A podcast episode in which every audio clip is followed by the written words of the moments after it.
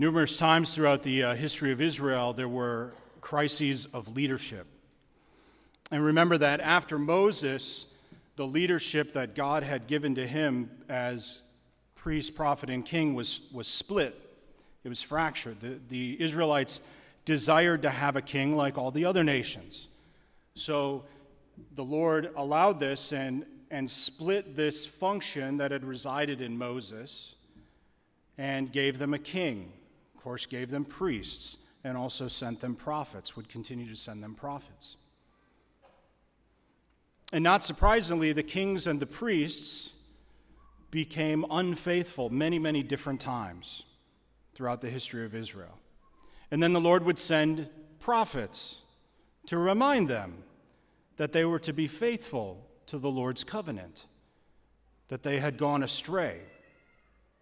And these prophets were generally mistreated because, you know, nobody likes to hear how wrong they are, especially if you're in power. You don't want some prophet coming to you and telling you how wrong you are and that God is going to punish you. you got to get rid of that guy. It's a national security issue. He's going to incite the people against you. And so this is what happened. The religious leaders and, and the political leaders in Israel would persecute and sometimes kill the prophets.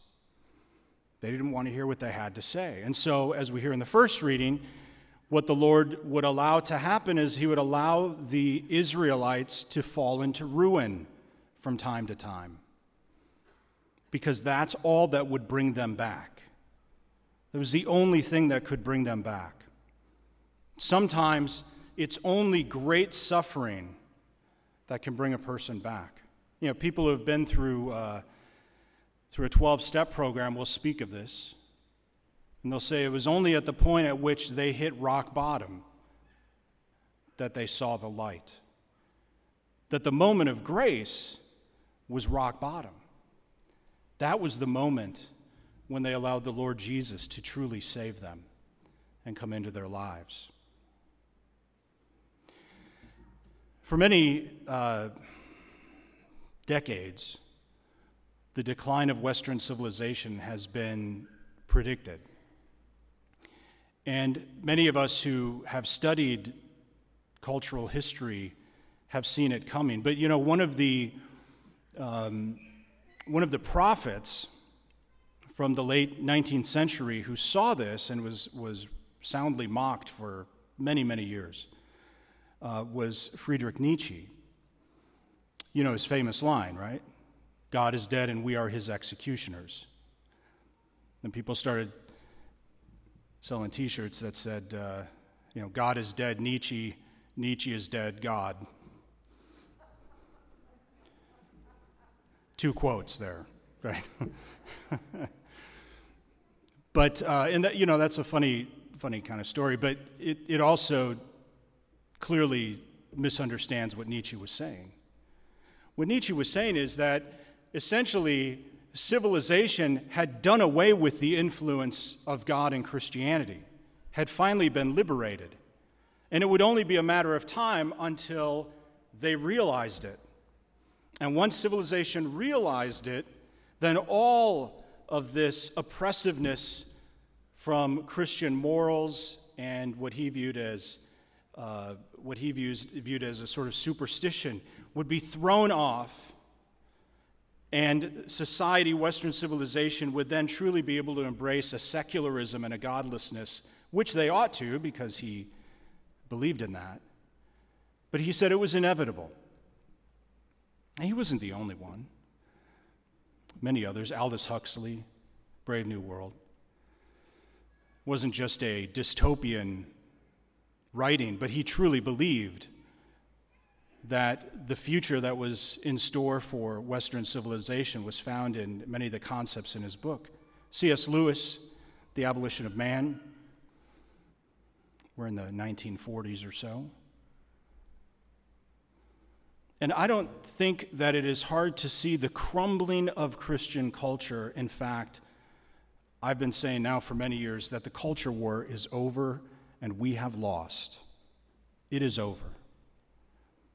The death of the West has come and gone, and we are merely seeing the end of it. The hedge that the, the Lord has, has allowed to die is dying. And if you can't see that, I, you know, you, you may just see me as some sort of, uh, you know, reactionary or something. But I believe that I could probably prove it, but it would take a little bit longer than a Sunday homily. Although I think you can see it with your own eyes. And one of the, one of the things that we, we find in a dying culture is the death of authority. The abuse of authority, the death of authority, the, the inability for people to truly trust authority, religious and political. And this has been going on for years and years and years. You know, certainly those of you who remember the 60s, which I'm, I was told that if you remember the 60s, you weren't there. I was born in 71, so, you know, I wasn't there. But the revolutions that came then, and then all of the, all of the uh, politicians who fell, all of the public figures who were exposed as being corrupt. But that has continued. What, you know, what political or religious figures have not been in some way exposed as being corrupt at this point? You know, as Catholics, if we can't trust our bishops to protect our children, how can we trust their teaching on doctrine? It's incompatible. If we can't trust our politicians to tell the truth, we can't trust our media to tell the truth, where do you turn? You all have an opinion because you'll tell me, well, this channel is the truth, and then the other half will say, this channel is the truth. But if you really look at it, there's, there's sort of a post truth situation we're in that nobody really knows who to believe. You go to the universities, and university professors are not leading students to truth, most especially through asking them to inquire rigorously and to ask questions. University professors are now more concerned with indoctrination with teaching students the way they ought to think and what they ought to believe. And this trickles down into high schools, and pressure is put upon public school teachers, even at the grade school level. I remember reading some, some teachers who were um, lamenting, you know, video conferencing, homeschooling. And they said, What are we going to do when the parents find out what we're teaching their children?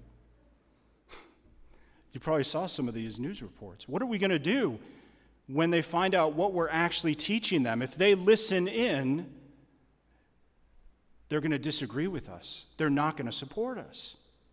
Now, that's not some, of course, that's not every school teacher. Some school teachers are fighting the good fight and they see right through all that stuff and they find a way around it. But the pressure is there in just about every element of our society. And what is the pressure? Is it the indoctrination into a secular view of reality, of morality, of the nation, etc. A nation without God, a society without God, life without God. This is the goal of the secularists. And much of the tension that we see right now in our culture is, is that very tension of people who are trying to hold on to reality with God and those who see God as a, an incredible inconvenience that needs to be extinguished. So, what are we to do? Well, I was, thinking about this in between football games. Actually, every commercial. Every commercial is political. Holy cow. Flipping stations, trying to get away from the politics, you know. There's got to be another game on, and there is. But no, thinking about it, what do we do? Where do all these people come from? Where do the people come from who are wayward, who, who believe that we should be a society with God, who believe that uh, things like abortion, killing unborn babies, can be a good thing. Where do these people come from? They come from families. We all come from families. Imperfect families, but families. And if there's going to be any kind of sustaining of Christian identity, of Catholic identity, if there's, if there's going to be people who, tr- who continue to seek the truth and are courageous in doing so, it has to start with our families. It has to start, parents, with the culture you create in your family. It has to start here in the parish family with the culture that we create of supporting each other to be courageous, supporting your teenagers to be courageous, to go into that classroom, to give them the questions to ask, and to support them in the midst of that. I would, I would fill my, my nieces and nephews, well, I still got a little niece, but the older two, I'm like, just call me and I will give you questions to ask your teachers. No, Uncle John. We're not gonna, they're gonna know it's you. so just contact me and I'll give you the questions that, for your kids to ask. But support them, teenagers. Learn who to trust. Ask questions. I would have, if I couldn't have asked questions, I would have been kicked out of the seminary.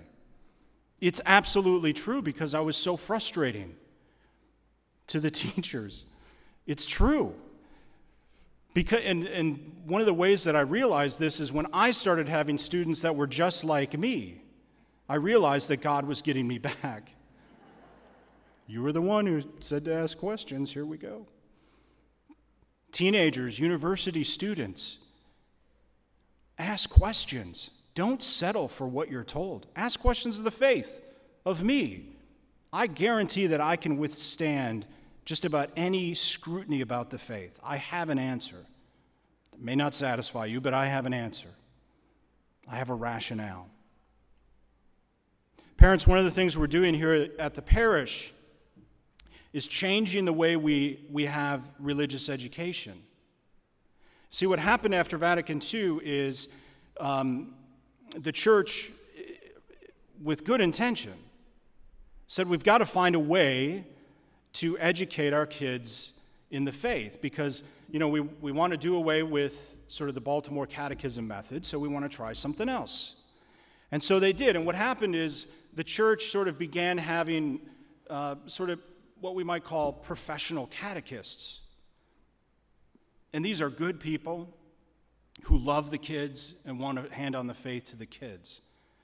But an unintended side effect was that now parents were outsourcing their responsibility to raise their children Catholic to other people. And I guarantee, as good as even our catechists have been, your kids will rarely remember what they learned in a catechism class. But they will remember if dad made sure we got to church on Sunday. They will remember if mom and dad insisted we pray before meals. They will remember the culture that you create in your house. And that foundation that you build will stay with them forever. The most important people and we know this, the most important people in children's lives are their parents, and then also their grandparents. Handing on the faith is your responsibility. I still remember uh, my grandmother on my mother's side, the Italian side, but she was part Polish.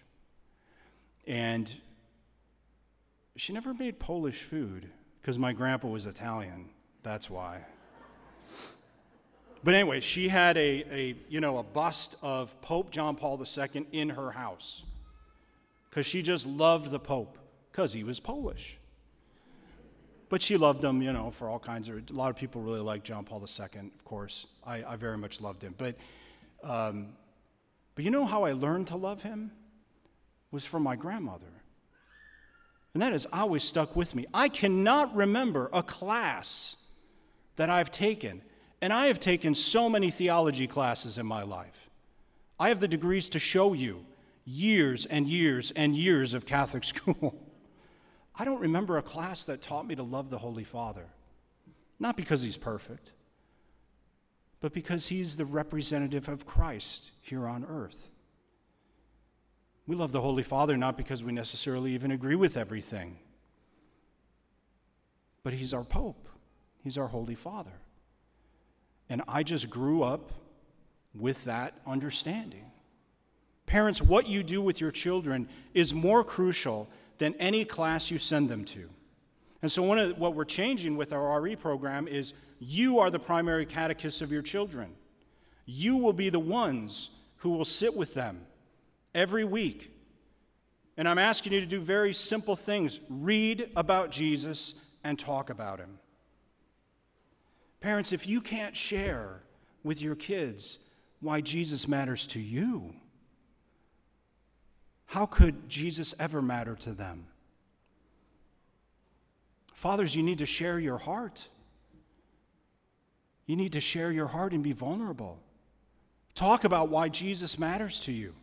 Talk about how you look to Jesus when you're, when you're confused, you don't know what to do, you don't know how to lead your family, you don't know how to be a good husband or father. And mother's the same. Don't be afraid of this. This is the most important thing you will ever do. You see, the Lord has entrusted you with authority, and He wants a return. He's expecting a return. And He wants you to win your children over to Him. You will do it much better than I could ever do it, or any other person could ever do it. Do not be afraid of just sharing the very basics of what Jesus Christ matters to you. And here in this parish, we're going to continue to create this culture of openness to anybody who wants to join us, but pursuit of the truth in a deep relationship with Jesus Christ. Because when we go out there, it's so hard to find. When we go out there, it's so hard just to, to even say, I'm a, I'm a Christian, I'm a Catholic, at work, at school. The pressure is great. But in here, we are not going to be ashamed. We shouldn't be out there either, but we will not be ashamed here. We will be proud of our Catholic faith, warts and all, mistakes and all, because we are pursuing salvation. We are pursuing Jesus Christ. We're trying to deepen our relationship with Him, and we know that we desire that transformation. And it is ours for the taking, I dare say, for the receiving, because the Lord gives it to us for free.